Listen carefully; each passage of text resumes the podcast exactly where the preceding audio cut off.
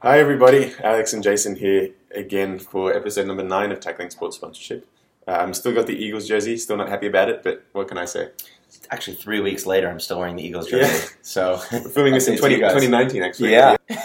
um, so, following up, this is video film back to back in the next one. Um, CES experience and now CES top five tips, I think, would be something that a lot of people Google. I Yeah. Googled that before going to CES a bunch totally of times. Too. um, and found a lot of interesting stuff. So I thought now that we've experienced it, especially the fact that we experienced it on such short notice, Mhm. having never done it before, I think may be able to give some valuable insight to people wanting to go next year.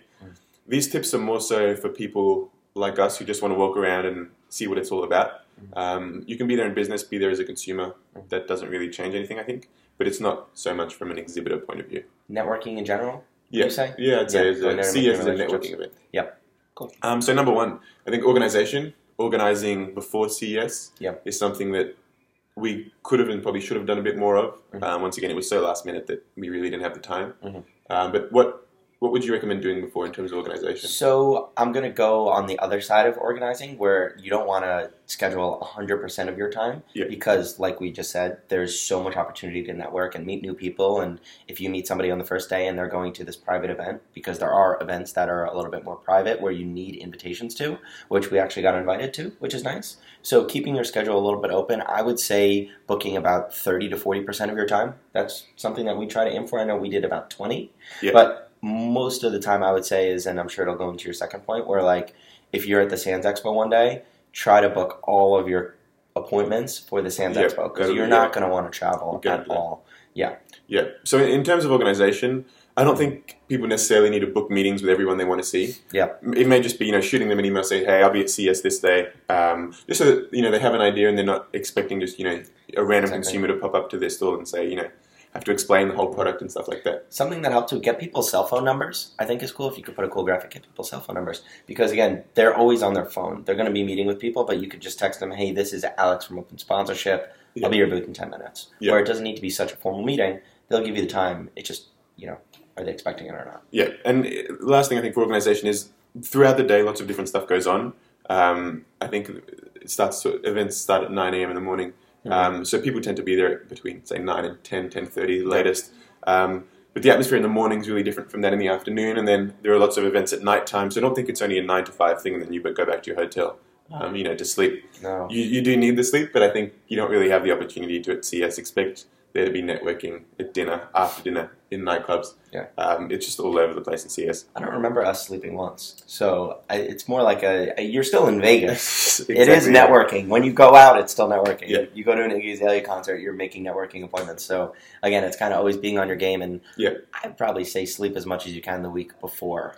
Yeah. uh, because you're going to be doing stuff. Hopefully, if you're doing it right, you're going to be doing stuff Yeah. all the time. So tip number two, I think, um, would be to focus on areas that matter. CES is a super, super big, super overwhelming conference with thousands of people, thousands of booths, um, hundreds of thousands of people actually. So it's Yeah. you can get lost and sidetracked really easily. Um, so if you're going as a brand and like we were focusing more on sport tech and stuff that we can work with, going to visit the big automotive companies and things like that is super cool, Mhm. but is a bit of a waste of time. Yeah. So if as a consumer you know that you want to visit other stuff, maybe set aside half a day Yeah. and go all out and just you know have fun, see things you want to see. But I think focusing on areas that matter would make a big difference in the long Yeah. run. Like the Las Vegas Convention Center we went to, that's probably where, just for you guys to know, all the bigger companies, so the Intel, the Ford, the, all the automotive companies, Yeah. where it's really cool tech, but it's not companies where it's people going to be just hired there as specialists demoing products. It's not going to be the CEOs, the marketing managers, Yeah. the people that you want to speak with and you want to get those relationships with. They're not going to be at those big companies. So we focused, I mean, we were at the Sports Zone for what, three out of the five days at least? Yeah. We went to the convention center one day, and then we were kind of just walking around the other days, switching, uh, Exactly. switching back and forth. Yeah. So make sure to, to narrow it down a little bit more. Yeah. Um, so tip number three um, would be to talk to as many people as possible. We just said to focus on an area. Now we're saying to talk to as many people as possible. so it might seem counterintuitive, but I think what we really mean by that is don't spend all day in two, three meetings. Um, if you're like us, just talk to as many people as possible. No one's going to be signing business contracts at CES. Um, not for the most part, not the small guys that are there exhibiting. Um, people are there just to meet people and network. So Yeah. take 10, 15 minutes per stall, you know, if that's what you need. Yeah. Um, but just, you know, going to stall by stall by stall, one by one, I think it's a great way to meet people and network and and have a great time as well. Yeah, I think you mean stall by booth, right? Yeah. You're not in the bathroom meeting people different at No, the stalls. yeah, but I know what you're saying. I just love your accent. So yeah, the going to different booths are awesome and not being scared, even if it is two or three minutes. Yeah. Going in, like I met this one company called the Rocking Bed, which was really cool, where it was a bed rocking back and forth. And we've done a lot in sleep, which is great, of course. But then Yeah. another opportunity is like, this is cool. Like, how does this work? Yeah. The people exhibiting there, they're there because they want people to stop by their booth. So if you go, you stop by their booth, go in inquisitive, and Yeah. it'll be really helpful because again, you never know who you're going to speak with. Exactly. So And at, at the know. end of the day, no offense to you guys, but no one's probably going to remember who you are.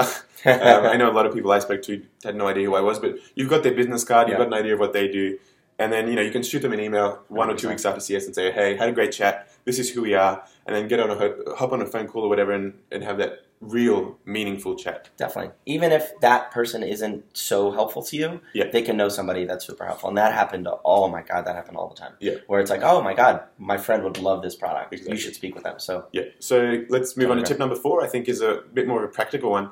Um, wear comfortable clothes. Yeah. It's a tech conference. Um, no offense to tech people, but they're not you know not there in suits all the time. I know a lot of guys who are exhibiting or giving talks like to wear suits and, and ties, but Mhm. don't feel pressured into dressing super smart, especially if you're walking around all day.